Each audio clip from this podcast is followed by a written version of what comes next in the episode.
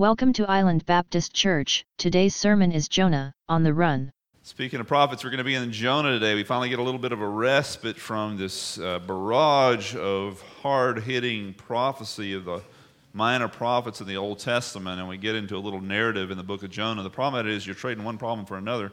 You may get a little tired of the barrage of prophecy, but if you really study, study Jonah, Jonah was better when I was a kid.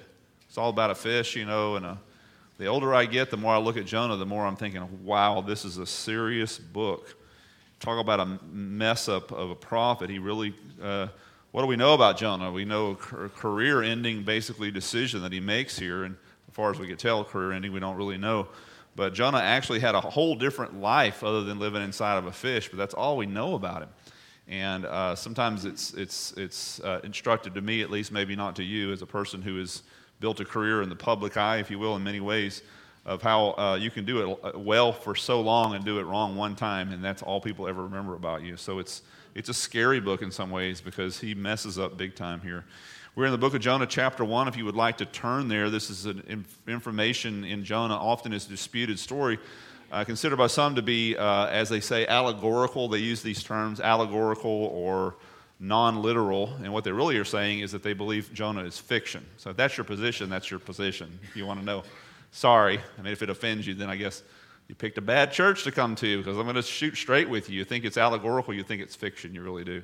Because nowhere in the scripture does it allow that. Um, and you've got some problems if you hold to that position, not the least of which is, um, well, consider this. There's a little girl in elementary school. She went in, and the teacher was teaching about the ocean, and she was encouraging the kids, and they didn't live in a place like this, maybe Arizona, somewhere where it's dry. And she was telling them nothing to be afraid of in the ocean because there's nothing there, she said, that can swallow you. And the little girl raised her hand. She said, Yes, sweetie. She says, I was in church last Sunday, and our Sunday school teacher taught a story about a guy named Jonah, and there was a fish that swallowed him. And she said, Sweetie, sweetie, sweetie, that isn't true. There's no fish that can swallow anybody. And she said, Well, I guess when I get to heaven, I'll just have to ask Jonah. And she said, Sweetie, what if Jonah didn't go to heaven? What if he went to hell? she was. She said, Well, well, I guess you'll have to ask him then, she said.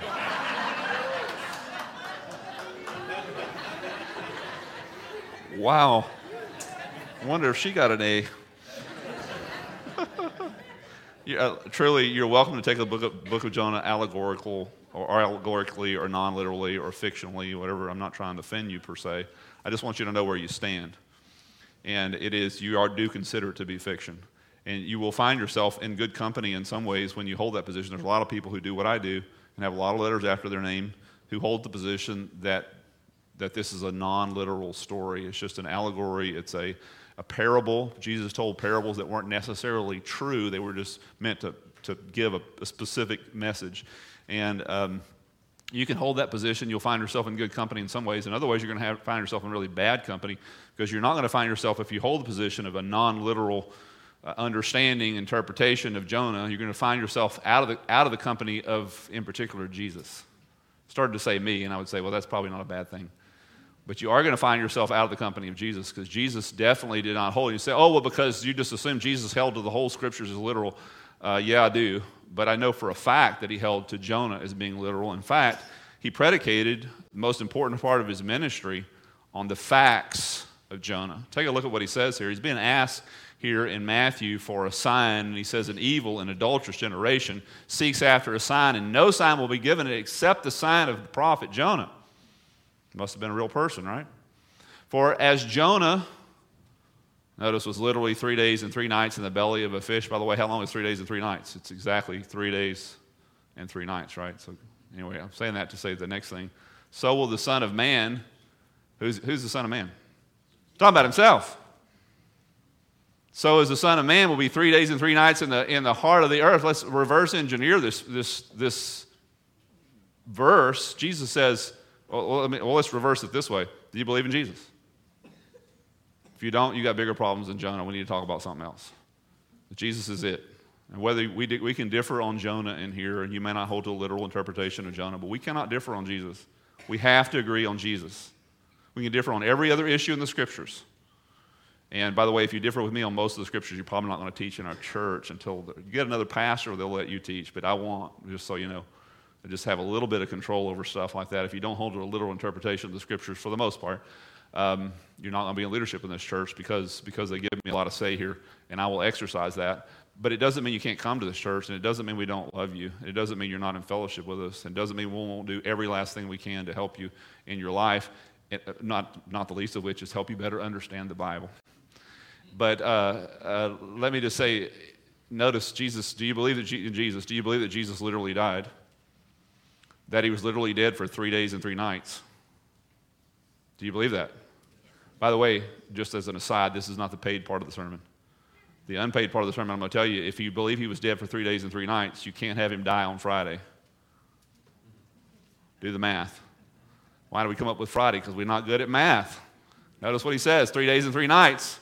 Be in the heart of the earliest you can have Jesus, the latest you can have Jesus dies on a Thursday and probably a Wednesday to get the math to work. Again, the biblical math. So why have we done that? Because it's traditional that he died on a Friday. Not biblical, traditional. I'll put that in the category of Hallmark theology. We have this theology we got from some Hallmark card because it says it on the Hallmark card, it must be true. So three days and three nights. So he was dead. You believe that was literal? I sure hope you do. You believe he was literally dead for three days and three nights? If you're going to believe he's dead, you have to believe what he says and that he resurrected on the third day or after the third night. Don't you believe that? Well, notice he predicates those literal things on the same literal things that he's reading from the Old Testament, that there were literal three days and three nights in which a literal man was in the belly of a literal fish for the same time period. He, he predicates his entire, the most important part of his whole ministry on a book that a lot of us say is no big deal whether we believe it's true or not. Uh, Jesus did. Jesus certainly did. And let me just say this with, in, with respect to the teacher who said, and I don't know that it was even true that a teacher said this, it's probably some story that said that there's nothing in the ocean that can swallow you.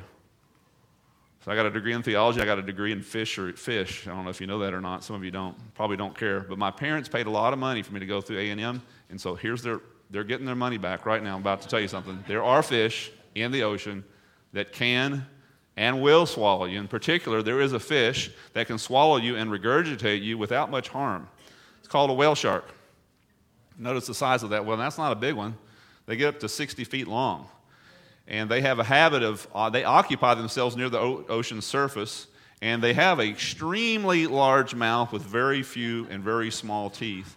And the practice that they have is they swim very slowly on the surface opening and closing their mouth sucking in large volumes of water and then spitting it back out open and close and open and close. In that process they have sucked in actual human beings. This is a matter of history not a of bible so if you, uh, you have a problem theologically if you don't believe in the story of Jonah, you also have a problem biologically. There is a fish that can do it. In fact, like most sharks, again, back to my biology degree, most sharks are capable, including the whale shark, are capable of turning their stomachs inside out and regurgitating the stuff that, I mean, he goes with his mouth open all the time. He's going to swallow stuff like boards and sticks and who knows what.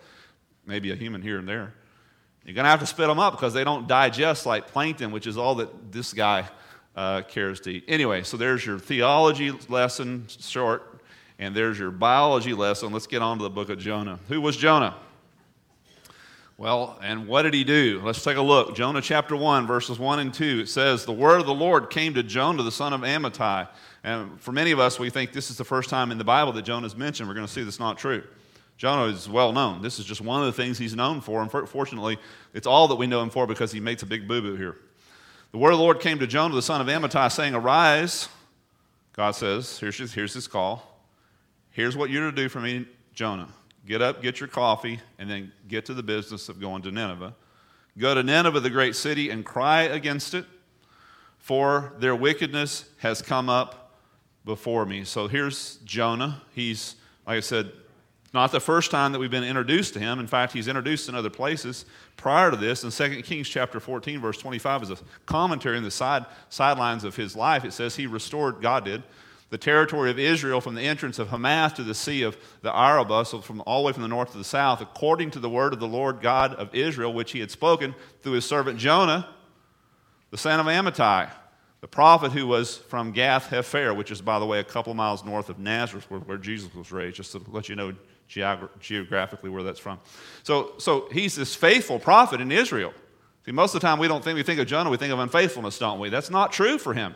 I would suggest that indications are he's faithful for most of his life. What, what you're seeing here is a small slice of him having a really couple bad days, if you will. maybe a bad month. Maybe he smelled like fish for a while. But, but really, mostly, this guy was a faithful dude. He was a good prophet.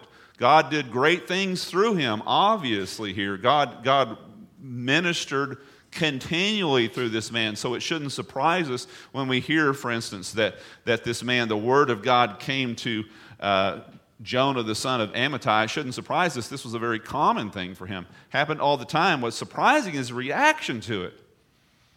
He spends his whole career serving God and honoring God and saying everything that God tells him to say and doesn't hold back anything of what God has him to say until this event. So God says, Drink your coffee, get your clothes on, go to Nineveh, verse 2. Now, verse 3 Jonah rose up. Well, what are we thinking? If we lived in that day, we think Jonah is a man of God. Jonah's going to do what God says. Jonah has always done what God says. We can trust him. And then lo and behold, we find out that Jonah is just as human as the rest of us. We all have our limits. And this is Jonah's limit. Jonah rose up to flee to Tarshish from the presence of the Lord. If that were possible, that's crazy. How can you get away from God? But he's going to try. So we went down to Joppa and found a ship which was going to Tarshish, paid the fare, went down into it to go with them to Tarshish from the presence of the Lord. Something, what happened to this guy? I mean, all of a sudden, this guy is amazing. We can count on Jonah. He's awesome. Jonah, other people mess up, but not Jonah. Jonah's a faithful man of God. And yeah, we could say that, but something tripped him off. What was it? What happened? What was going on here? And so, um, surprising reaction to this. You know, it's interesting. Jonah is uh, got a great name. The name Jonah means dove. Now, why would you name a boy that? Because it was a common name for boys. Dove, dove is uh, with reference to a messenger of peace. It's literally the dove is just a symbol. Uh, what is the symbol of international symbol of peace? This dove carrying an olive branch in its beak. Do you know where that came from? The book of Genesis.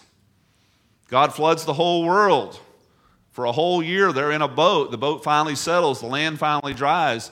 Noah lifts the window of the ark and releases the dove, and the dove comes back a second time with a branch of an olive tree in its mouth, saying effectively, It is peaceful now. The, the torment of the flood is over. And it's still considered today the symbol of peace. So they, they would name consistently their, their kids, sons and daughters, this name, Dove. And so, first of all, his name means a messenger of peace. And then it says he's, secondly, the son of Amittai. Amittai is the word for truth in the Hebrew language. So let's put them together. He's a messenger of peace, and he's the son of truth. You can't, what a name, right? What a heritage. This is a guy that's going to knock it out of the park, and he did most of his career, except for this exception that we mainly know him for. Jonah was a faithful prophet, and it shouldn't surprise us if the word of God came to him. What's surprising is his reaction. So it turns out Jonah is a really good prophet and a really bad missionary. That's what it is. He does not want to go and he does not want to talk to these people for a very specific reason. And like Jonah, listen, we turn from God because we aren't always going to like what he has for us to do. We run. Oh, no, I'm not doing that. I'm not going there. I won't be one of those. Welcome to the life of Jonah. Welcome. You're going to find out that as it was for Jonah, so it will be for you. Not necessarily smelling like a fish but there are worse things in life than getting swallowed by a fish.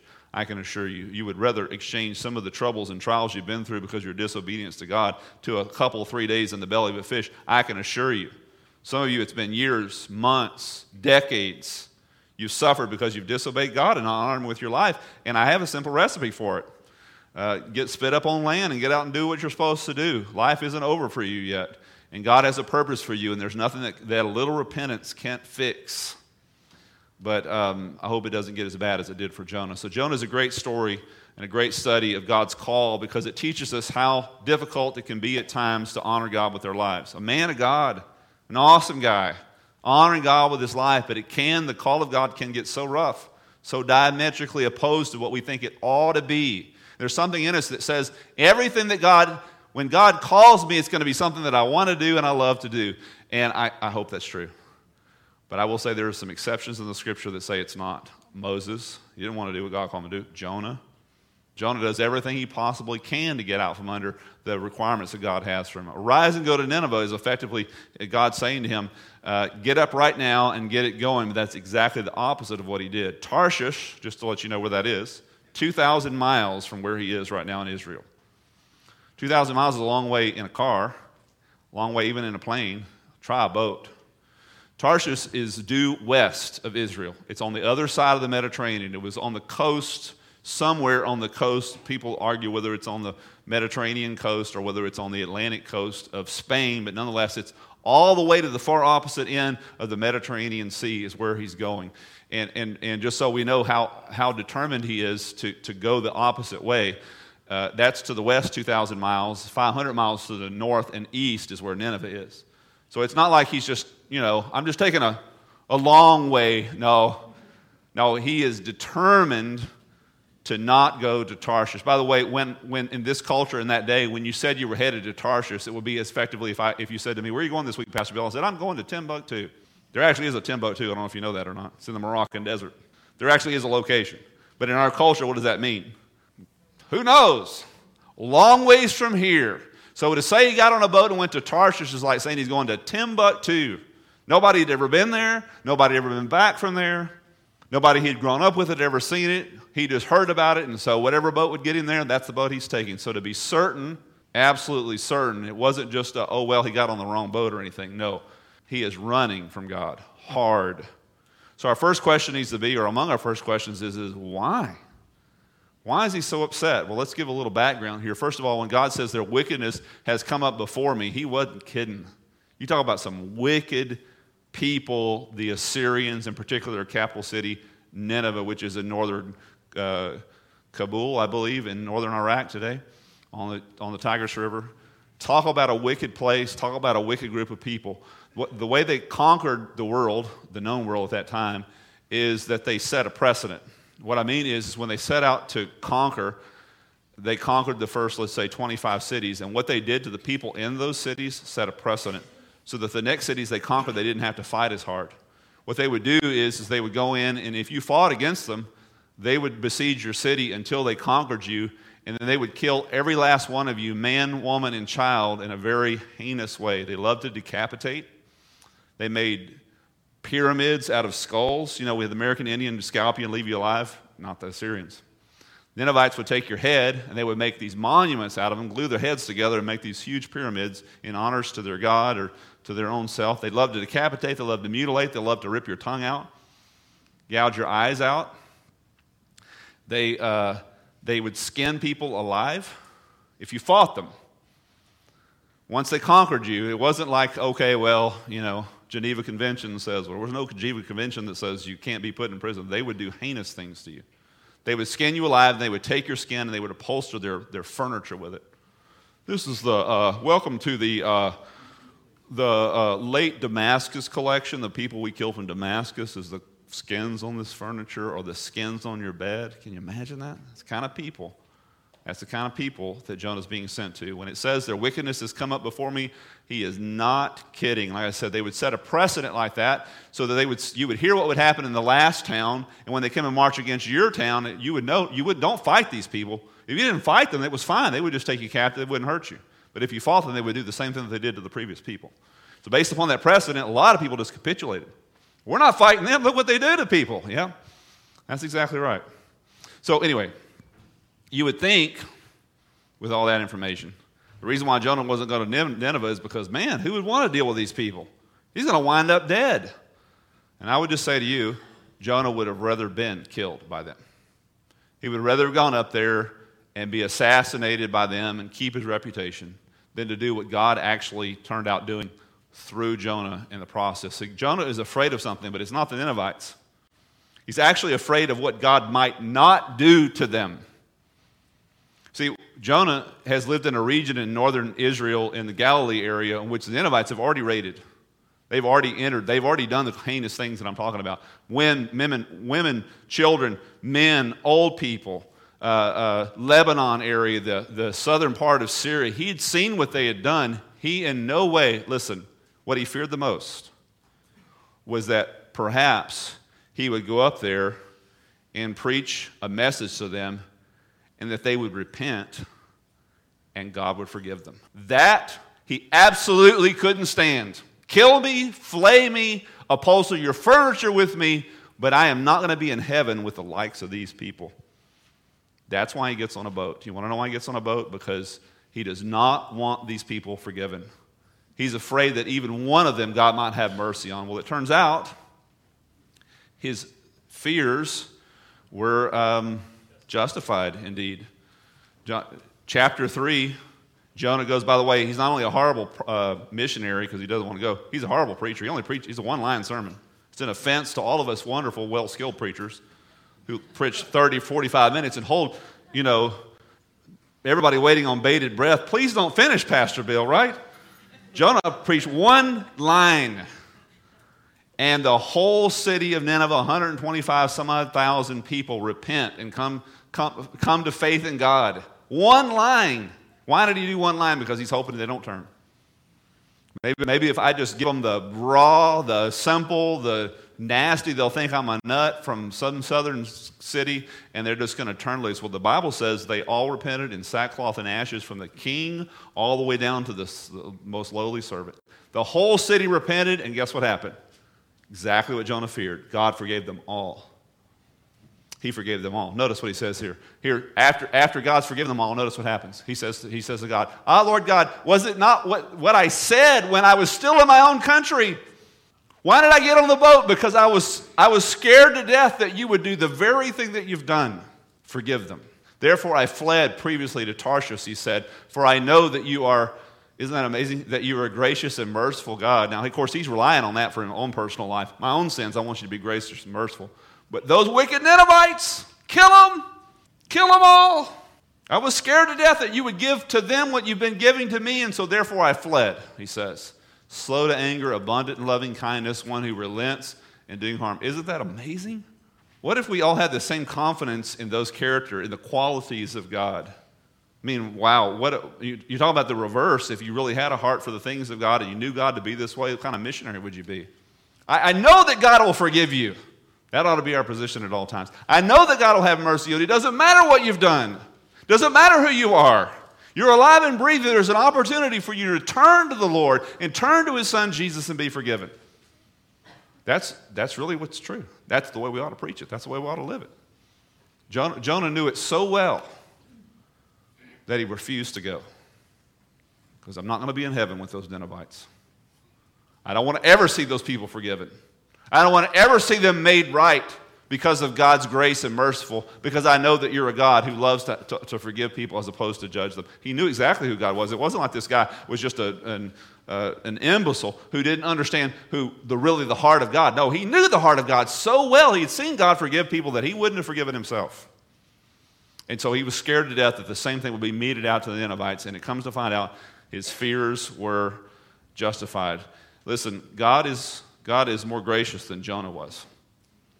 God is more gracious than you are. God is more gracious than I am. God will forgive people that you will never forgive. And God will save people that you would never save. Why is it hard sometimes when God calls us to do stuff for that very reason right there? Because He's not like you. And the stuff He calls you to do, it goes against your grain. Goes against your culture, goes against your heart, goes against all this stuff, by the way, that none of it's godly. None of it is. And that's why sometimes when God calls, we want to run. No, listen, know from just straight out from Jonah, know that God is calling us to love and reach out to committed sinners and people who live a completely aberrant lifestyles. Don't look at people like that and think, oh, you know, they're going to bust hell wide open. And they might.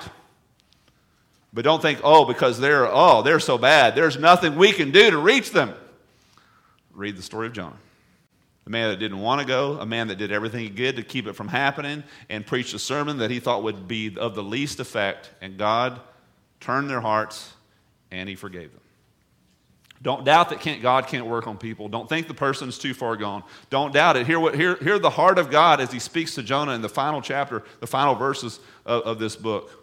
And should I not, he's saying, speaking to Jonah, should I not pity Nineveh, That great city in which are more than 120,000 persons who cannot discern between their right hand and their left.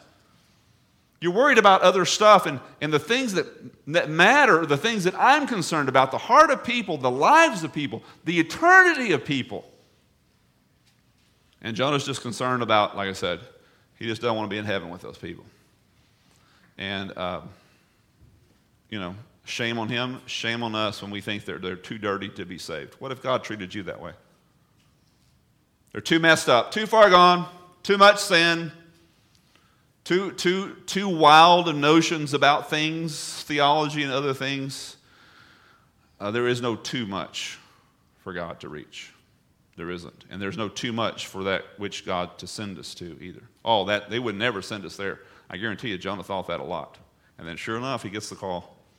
He finds a boat.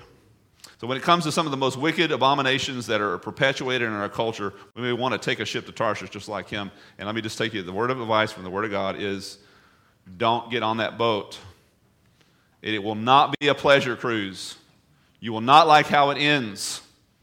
You think it's bad where you're going. Jonah thought it was going to be horrible. How could it be possibly worse than for me to go to that country and hear people repent? To go to Tarshish would be better. Yeah, you think so. But he found out that he was wrong. And so will you be, and so will I be if we try to get and go away from the things and the will of God. So God's call to us often will send us running because, because we're not like him. Secondly, when we run from God, Satan is all too happy to provide transportation did you know that? He loves it when you disobey, and He will fund your project. He will underwrite your cause when you disobey. He will, he's the, talk about a search engine looking for a ways for you to get out. He's the guy. He's the one. You set in your heart you're going to disobey and dishonor God with your life. You will find a ship. Notice in verse 3, that's what exactly what he does. And sometimes when we, we justify our actions by saying, but, but I found an open door. I hear that all the time. Pastor, how could it be so bad because there was an open door? Well, the reason why there was an open door, sweetie, is because you pulled on every handle in the house. You yanked on every window because the door that God told you to go through, you were determined not to go through. And, and, and it is true. Sometimes be careful what you ask for because you just might get it. You continue to run, run, run, run, run, run, and you think uh, uh, maybe in the head of Jonah, and this is reading between the lines, he's thinking, you know, I'll run from God, but there won't be a ship when I get down there. You know, because God will keep that kind of stuff from happening because He's sovereign and He is. But He also is a gentleman, and you want to do what you want to do, and God will say, don't do it. And you'll say, I'm going to do it. He'll say, don't do it. I'm going to say, I'm going to do it. Don't do it. And God will say, I'm going to do it. And God will say, okay. Some of the worst words you ever hear from Him. Okay. Knock yourself out. And that never ends well. Never does. It's a dangerous thing, listen, to justify our actions because things seem to fall into place. Satan, like I said, is underwriting those kind of things. He's funding them, he's organizing them. He's your search engine to get that kind of thing done because that is his bottom line. So, listen, all of us, bunch of Jonahs here. A course of action isn't necessarily right because you found a ship. It isn't necessarily right. And, and you say, well, I just wasn't sure. No, here's my experience. I was always sure. I just talked myself into not being sure. But I knew what God wanted me to do. I always knew it. And then when things started going south, as I headed down on my ship, when they started going south, I knew exactly why. Just like Jonah, he wakes up and says, They say, Why is this storm happening? I can tell you exactly why, he says. We're not reading it today. I can tell you exactly why, because I'm running from the presence of God. God told me to do something, I didn't do it. And they were like, Well, you big dummy, why didn't you do that? Well, I shouldn't have, but I'm sorry. Throw me overboard. So they do. We're not reading that today. We're going to get to that next time. Just about any time you run from God, if you run hard enough, you will find a ship. Beware. Beware. You disobeying God is the bottom line of Satan's business. He will provide support for your need. And then a final thing running from God is always downhill. When you run from God, it's always down, it's never up. Downhill, but not in a good sense. Notice verse 3. But Jonah rose up to flee from Tarshish, flee to Tarshish from the presence of the Lord. So he went down, notice, to Joppa. say, well, that's just a directional thing. Yeah, it is, but it uses the word way too much here. He went down to Joppa, and then he found a ship which was going to Tarshish and paid the fare and went down into it to go with them to Tarshish from the presence of the Lord. A little bit later, we're going to see he's going to go down into the water because they chunk him overboard. Then he's going to go down into the fish. And then, watch this, chapter 2, the fish takes him further down. I went down to the moorings of the mountains. What does that mean? The bottom of the ocean. So, by the way, if you're on the run from God, take a good look at that. That's where you're going. You're going to the bottom. You're not going up. You're not going up. I don't know what, what inclines you to take the direction. If you're like me, what inclines me to take that direction is because I think I know better what's best for me. That's why Jonah didn't go. He didn't go, he didn't go for, at first to Nineveh because he thought that nothing could be worse than doing that. So I'm going to choose something maybe bad, but not as bad as that. What God's calling me to do is worse. God doesn't know. Is that what you really want to say? Well, I would never say that, but you act that way. What's the difference? You might as well say it. God doesn't know how to make me happy. God doesn't know what's best for me. God doesn't know what makes what, what pleases me. God doesn't know how to fulfill my life. Really? Is that what you're saying when you're not doing what He tells you to do? That's exactly what you're saying. That's what He hears. I would never say that to God. Too late. You've already said it. It's exactly what He says to God. You don't know the best thing for me. I do. I know what's best. Jonah is happy, right, temporarily because he's found himself a ship. He goes to town and takes himself a little nap, but it's not going to be a pleasure cruise. The issue, listen, with Jonah, as it is with us, is never with Nineveh. His issue is always with God. It's, it's never with, it's, it's always true, same is true for us. It's never an issue of what we are or are not doing. It's always an issue of our obedience to Him, our Lord, His Lordship over our lives, our dependence upon Him for everything. Don't say you're dependent upon Him from everything and not doing what He says, because you're not. You're not depending on Him to bless you in that course that He's called you to. Oh, I would never do that. Well, then stop doing what you're doing. Correct your course. We, we run because we think we're happier if we do, and Jonah did, and boy, was he ever wrong. We were afraid and thought we couldn't be happy in the direction God has for us. And so I'm going to be happier. I'm better able to bless myself than God is able to bless me. I'm better able to make myself happy than God is able to. I'm better able to fulfill my life than God is able to. Really? Really? out of the will of God, listen, you will not be happy long. You will not be happy long. I don't know if you, any of you remember the name Dr. Mortimer Adler. Dr. Mortimer Adler, two pennies for anybody who knows who he is. He's a philosophy guy. He actually, interesting, he was Jewish, born Jewish, remained Jewish all his life, but he is considered to be a Catholic scholar. I don't know how you get those I don't know how you get those together. He was a Catholic scholar, but he was Jewish. So, um, anyway. Dr. Mortimer Adler actually was a great philosopher, a very powerful man, passed away uh, two centuries, two decades ago.